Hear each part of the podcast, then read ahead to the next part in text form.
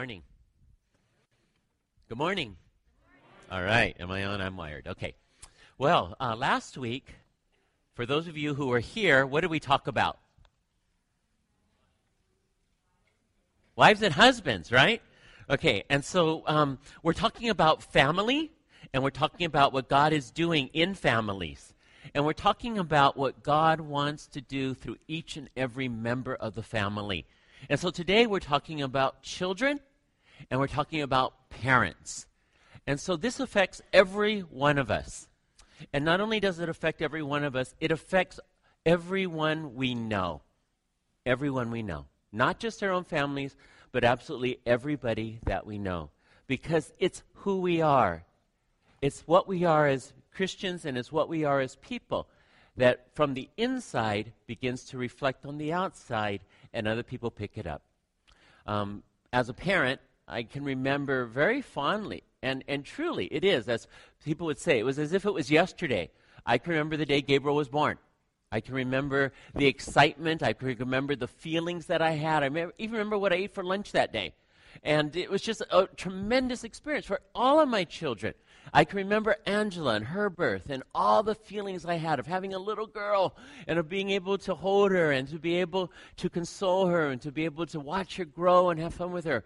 With Nathaniel, I can remember everything about his birth because his was the most traumatic birth because the cord was wrapped around his neck and the doctor carefully bringing him out of Cairo and then I getting, I getting to cut the umbilical cord. And so for each and every child, there's a really special memory. And when you get them, you know, they're just so cute, right? Like one parent said to me, it's a good thing God made them cute or we wouldn't want to take care of them. But they are cute and we love them. But what happens when the cuteness fades? All right? Because it does. And, and it sometimes faster than you want. So what do you do when the cuteness fades? What do you do when they turn from the miracle baby to the terrible threes or the tantrums of two? What do you do when once what the person that you thought was just so lovable, huggable, and you just couldn't thank God enough for, now you're having fights with? What do you do? Well, you look to God. And you look to Jesus. And that's exactly what Paul was telling the Colossians. And that's exactly what God is telling us today. You look to Jesus. Because just as we saw last week, that Jesus is the perfect example of one who is to submit, just as wives are called to submit, so is Jesus the greatest who ever submitted, even to the Father's will. And just as husbands are called to love and die for their wives, and we define love as the cross, that Jesus is the greatest example, obviously, because he died and sacrificed his body, his life, for each and every one of us. Well, in the same way, Jesus is the perfect Son. He's also the perfect Father. And even when he came into this world, and even prophetically, before he was born, God was telling the world, God's telling us, that Jesus was going to come as the perfect Son and the perfect Father. And think about those verses that we hear at Christmas. You have it there in your outline Isaiah 9, 6. And right there in these verses, both are expressed of Jesus.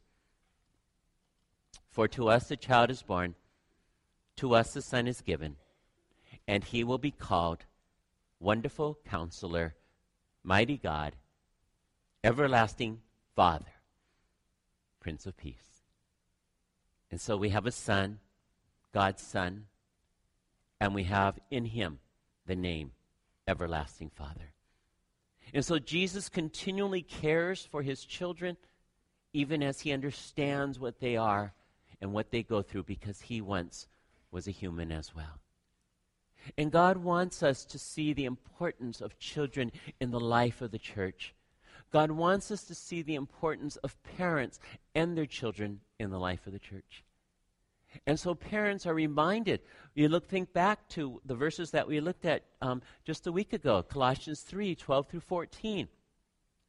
And it says, Therefore, as God's chosen people, holy and dearly loved, clothe yourselves with compassion, kindness, humility, gentleness, and patience. Bear with each other and forgive whatever grievances you may have against one another. Forgive as the Lord forgave you. And over all these virtues put on love, which binds them all together in perfect unity. Now, when we read that verse, we often think about it as the way we ought to treat one another at church. But I think Paul would say this is a, a verses that we ought to be living in our home. For just as we put on clothes, one of the first things we do every day, so should a family put on these clothes every day. That this could be a manifesto for every family. This is how every family ought to be, as God's chosen people, knowing they are dearly loved. That everyone in a family clothes themselves with compassion and kindness, humility, gentleness, and patience. I mean, that's where it, it is, right? That's where the rubber meets the road. It's in the family. And where do we have the hardest time of doing the next part? It's in the family. Bear with each other. And then forgive whatever grievances you may have against one another. It happens. It happens in families. We must forgive so that the greatest example of Christ beginning a relationship with us and building a relationship with us was through the act of the cross and the offer of forgiveness. So can forgiveness build a marriage and build a relationship between husband and wife. So can forgiveness build a relationship and deepen a relationship between child and parent. Forgive them as the Lord forgave you.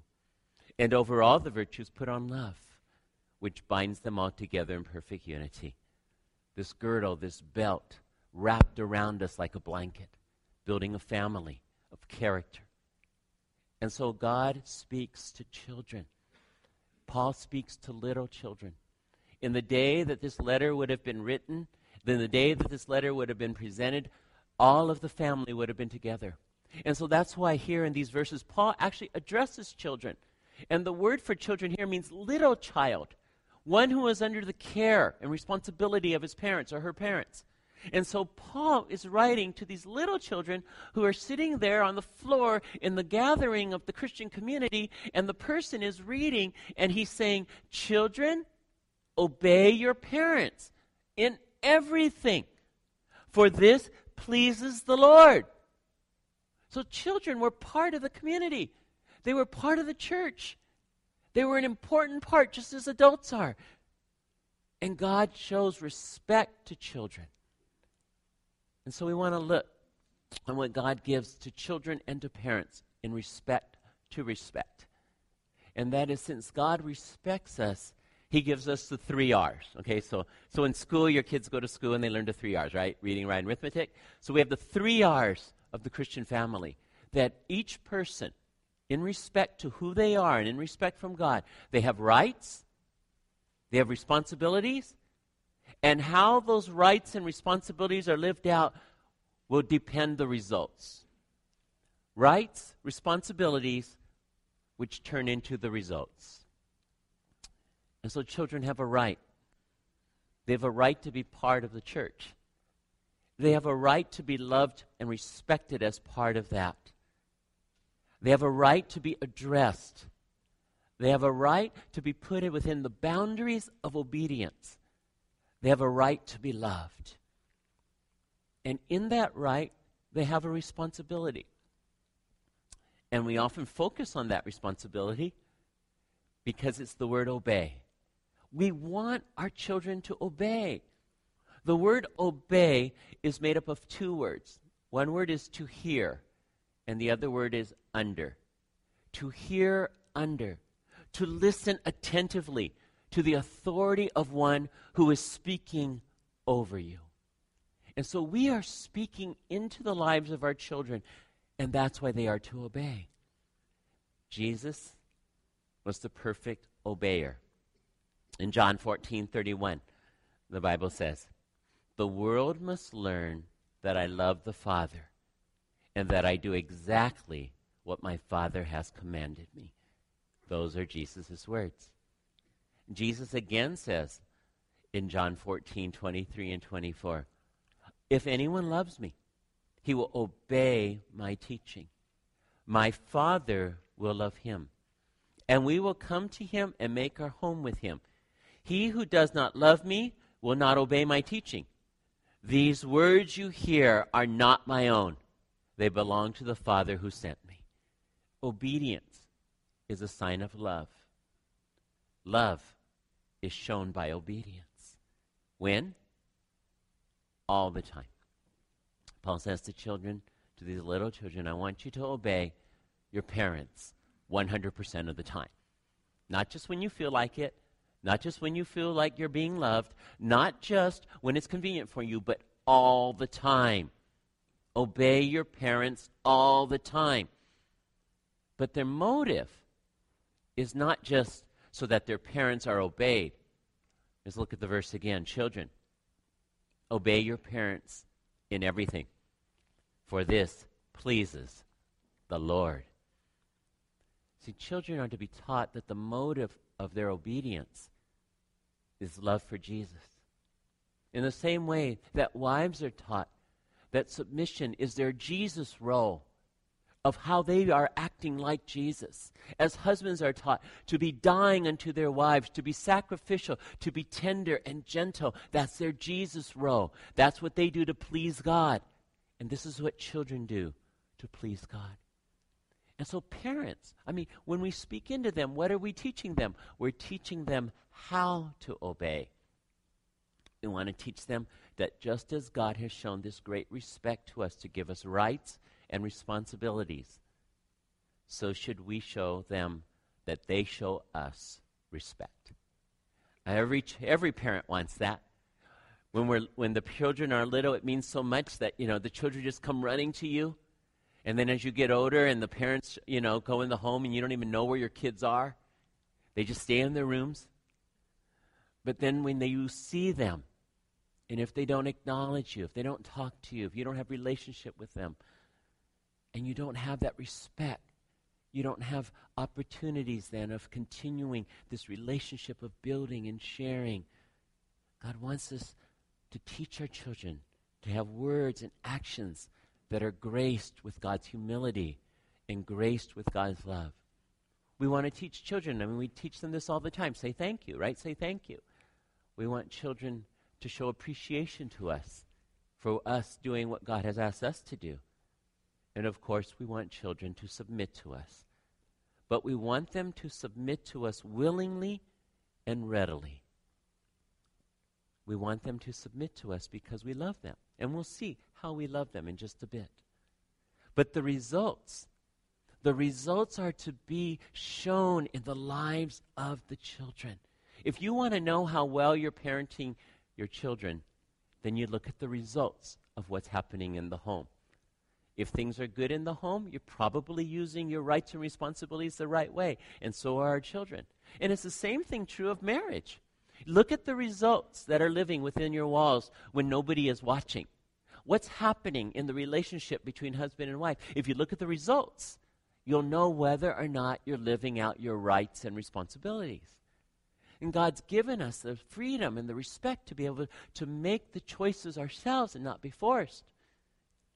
But God has given us the example in Jesus of how to do this.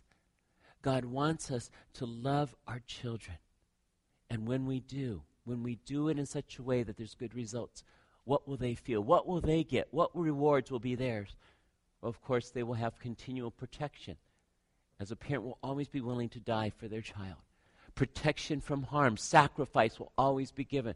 Parents will do whatever they can for their child's well being. The children will also then become wiser. Right? The children will gain from the wisdom of their parents. Children will learn from their parents the way they ought to live, the way they ought to go. Children will also develop relationships better within the home, between brother and sister, between mom and dad. And then that will go out into the community and they'll know how to share their relationships with others. Children will also receive a quality of their heart and integrity. See, we want to care for our children's hearts or their souls, not just for their actions. We want children to be what God says in Ephesians 6 1 3, we have children that are addressed by Paul. And he says, Children, obey your parents in the Lord, for this is right. Honor your father and mother, which is the first commandment with a promise that it may go well with you, and that you may enjoy a long life on the earth. And God's promise there isn't a length of life, but a quality of life for however long it is. Now, in most cases, it also does mean a longer life for the children. You don't kill them, right? and they continue to grow. But more than that, you teach them the right things of how to live. You teach them the right respect that gets them along in life. You teach them the right principles and the right priorities. And you teach them most of all about Jesus because he is the manifestation of whom they are to copy in all these things. And so we are to raise our children. And so Paul speaks to parents now as a complement to what children are also. I mean, children are going to also hear now what Paul is saying to parents. So the letter's being read in the church, everybody's hearing it. And Paul says, Fathers, do not embitter your children, or they will become discouraged. So, just as much as parents want children to focus on verse 20, so our children want parents to focus on verse 21. Every day, a child might come home and say, Hey, mom, dad, are you going to practice Colossians chapter 3, verse 21 today? Fathers, do not embitter your children, or they will be discouraged. It's an interesting way of addressing fathers. In all the other ones, they're told what they are to do to submit, to sacrifice, to obey. But this one is negative. This command is given to parents from a negative point of view. It is saying, fathers, do not embitter your children. That's interesting. Now, why would Paul do that? First of all, it's because he wants them to know what their rights are. He wants them to fully understand what their rights are so that they can use their rights rightly. So they can use their rights in the correct fashion that God meant them to be used. Yes, we can interpret this to be fathers and mothers, but it is specifically addressed here to fathers. And the first right that fathers ought to recognize is that we share the name of our Heavenly Father. That every father shares the name of the Heavenly Father because we're called fathers. And our Father in heaven wants us to represent him well because there's a strong connection, a vitally strong connection between how a child sees God, their heavenly father, as based upon how a child relates and sees his human father. And so, in a way that a human father treats their child, is the same way in which a child will learn how to listen to God and relate to Him. Fathers, bear a strong importance of the relationship between your children and God. Father. And then from Father, just as our Heavenly Father, we see that our right is a right of authority. It is a right of ruling the family. It is a right of being in their lives and speaking into their lives and disciplining them so they'll obey, teaching them how. And so God would also want us to respect our children so that we treat them with rights the right way, so that they can become the people that God wants them to be. And if you are taking notes or you just want to remember something, remember this statement. The role of the parent is to help our children become what God made them to be. Not what we want them to be but what God made them to be. My daughter, um, Angela, is a senior in high school, and um, for years we've been talking about college. And uh, for years she's been saying that she wants to be an artist. And, um, you know, that's sort of like anathema to Chinese parents most of the time, you know.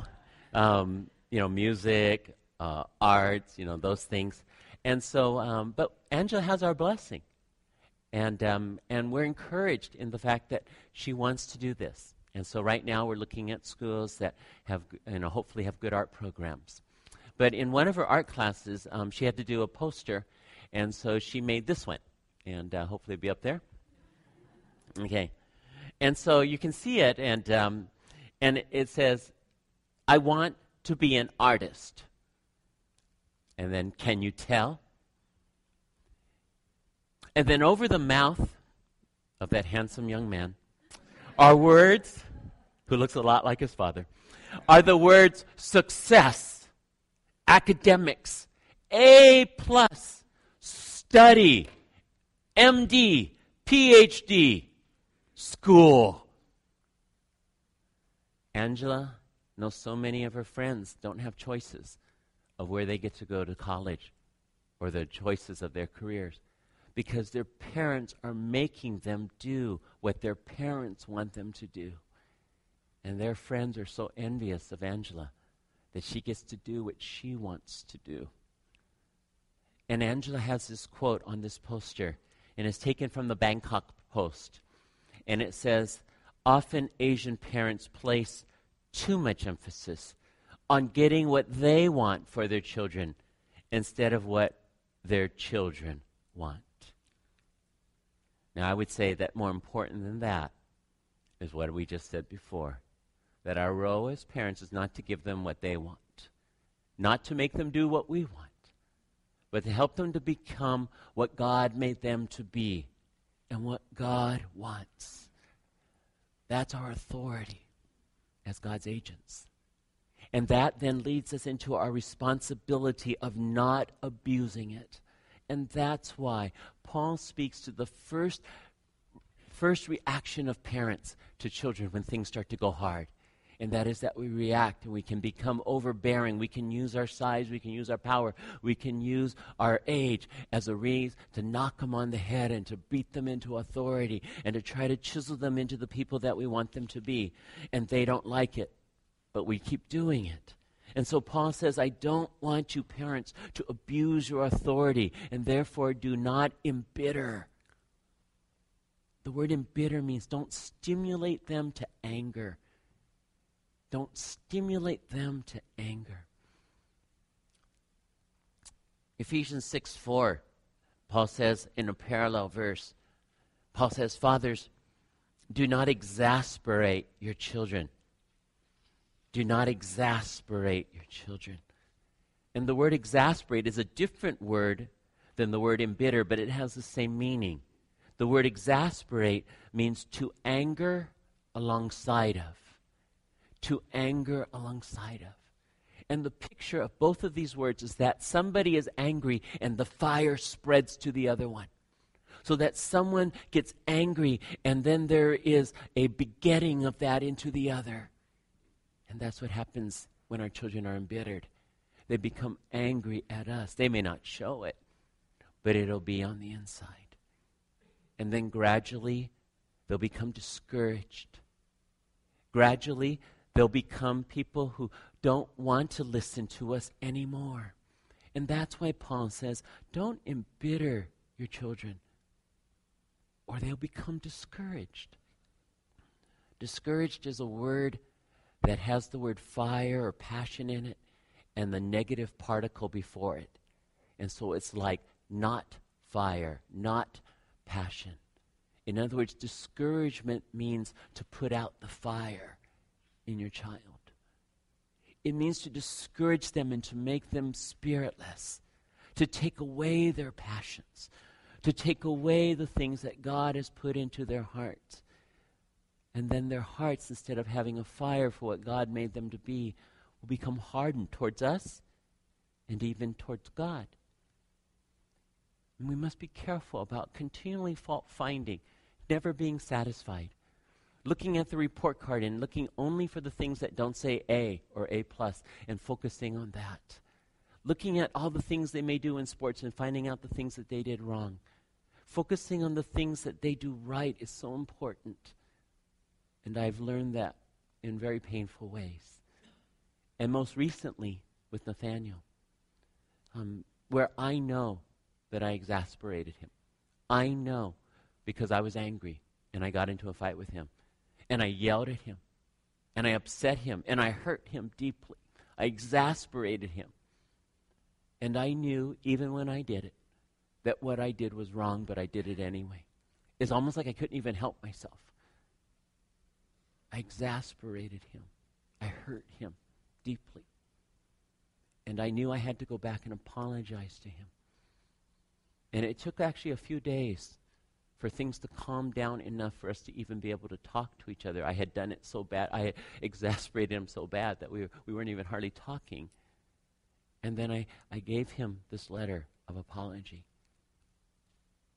I had to ask him to forgive me because I had forgotten Paul's word. I had not lived Paul's word. Do not exasperate your children. I'm blessed. I'm blessed that God forgave me. And I'm blessed that Nathaniel forgave me. Now, do we discipline our children? Yes. In this case, I was 100% wrong. Now, there are other cases where our children are more wrong. And we must discipline them, and we will feel angry. And we must do something to help them so that we are exercising correctly the power of parents to lead our children. But I like the words from Adam Clarke, and he is a, an old time British theologian. And you have his quote there up in the right hand corner. And Adam Clarke says this He who corrects his children according to God and reason will feel every blow on his own heart more sensibly than his child feels on his body. And so God is speaking to our hearts. And he wants our hearts to know, just as I knew, but it was afterwards that I had hurt Nathaniel's heart. And then my heart hurt out of guilt. But then I had to go back and apologize. And I think that this is a good exercise for us.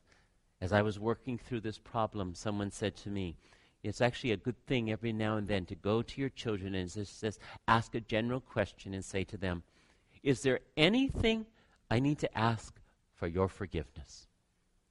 Is there anything I need to ask for your forgiveness? And that's a discussion builder. And you say, well, when, when can you start that? When, when are they old enough?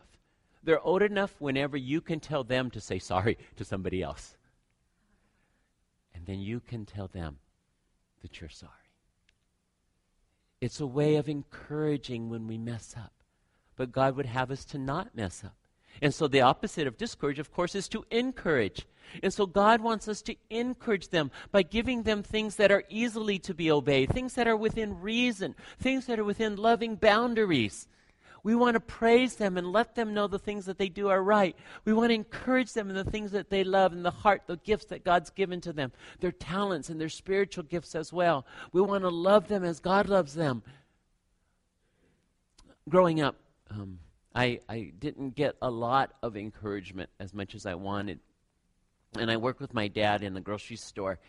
And I always remember this one day that I, I took the groceries out um, for a customer, and this lady was talking to me, and she goes, Oh, your dad brags about you all the time. And I, I remember thinking, He brags about me? I mean, I don't, I didn't know that. I don't hear that. And I remember thinking, I wish he would brag about me to me. And now, as I've grown up, and as I have children, I try to think about that. You know, we love to brag about our children to other parents, don't we? Well, why do we do that? Because it makes us feel good. It helps us to feel like, oh, we're doing a good job parenting. But what God would have us to do is to brag about our children to our children. That's what makes a difference to them. They may hear you bragging about them to other people. That might have some effect. Or they may think that you're just bragging. But if you brag about them to them, they'll know you love them. And if it stays there and it builds there, the encouragement continues. And so, especially to those of us in homes, it's so important for us to build each other up in Christ. See, Paul in Ephesians said the same thing. Fathers, do not exasperate your children. But he says, instead of exasperating them, bring them up in the training and the instruction of the Lord. instead of exasperating them, bring them up in the training and the instruction of the Lord. A couple parents heard about today's sermon and asked if they could bring their kids into service. And, um, and so I, I, talked to Ben about that, and um, he said, no, probably not a good idea. But I thought, there's actually something better than that anyway. Because you don't want me, you don't want to, you know, hire me as a subcontractor, right? you know, you wouldn't subcontract child rearing, would you? Right? You know, you wouldn't outsource child rearing. Um, so this is what you can do.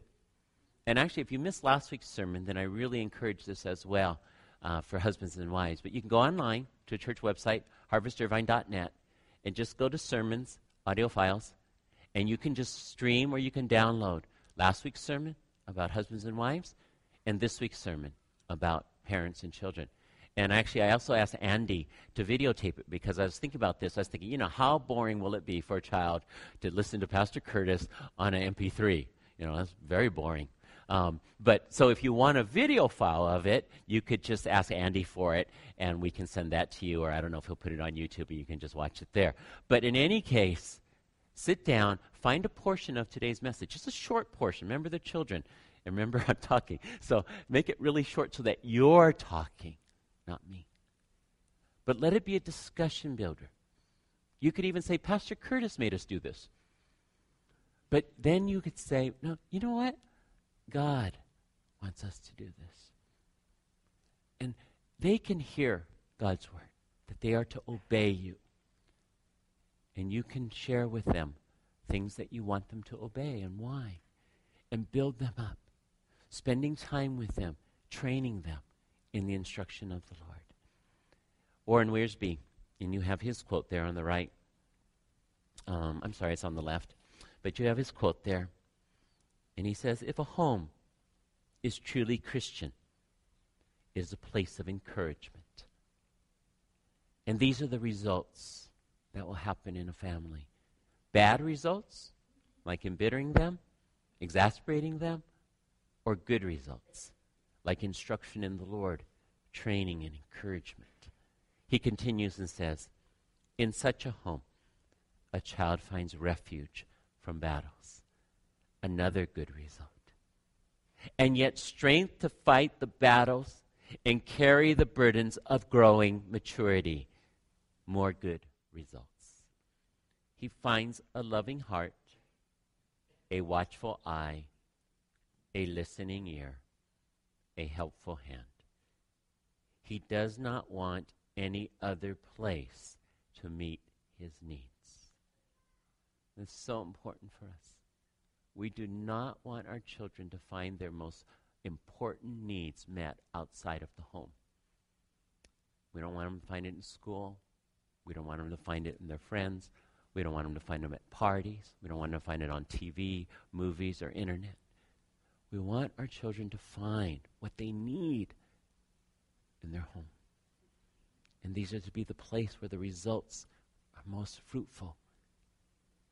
And then Dr. Wiersbe says, in this kind of home, it is natural for a child to trust Christ and want to live for Him. The challenge of parenting is to live within the home an example for our child. Our child's watching everything.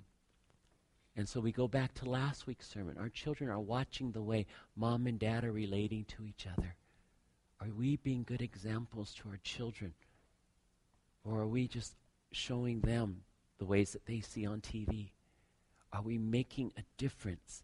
I love the way the new, the, um, the Living Bible translates Psalm 101, verse 2. And it says, I will try to walk a blameless path. And this is a prayer. But I need, but how I need your help. But how I need your help, especially in my home or I long to act as I should. Let me read that again. A prayer for all of us. I will try to walk a blameless path, but how I need your help, especially in my home, where I long to act as I should. as we should.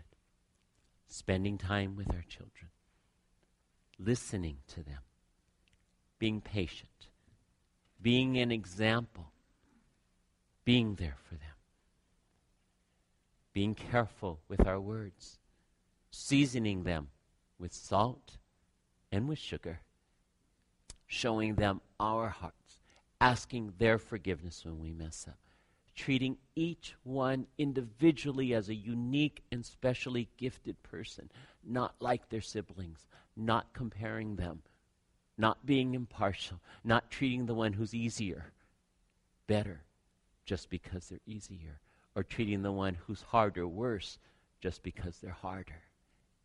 God wants us to have a Christ like attitude towards our children. He doesn't treat me any better than he treats you. He doesn't treat you any better than he treats me.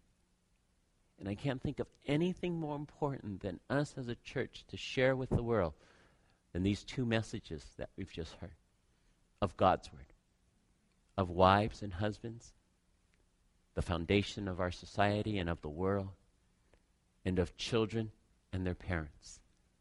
And so I strongly encourage you to not just share this, but to share this with your friends, share it with other people who, who aren't here today that you know usually come to Harvest.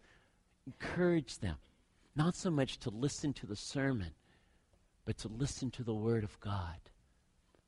Because this is where God will change us. This is in our hearts, not in our heads.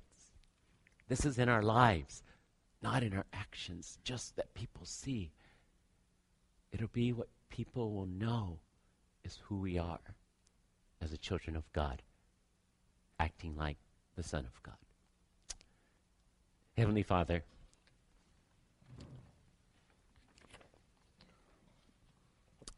help us, Lord, to be the people that you made us to be by walking a blameless path. But how, oh Lord, we need your help. Especially in our home. Help us, Lord, where we long to act as we should. Help us, Lord, to be those agents in your hands of salt and light to our children, to our parents, to our family, to our friends, to our neighborhood, to our city, to our world, for the sake of Jesus Christ and his kingdom. Jesus, the perfect Son, the perfect Father. Thank you, Lord. Thank you. Amen.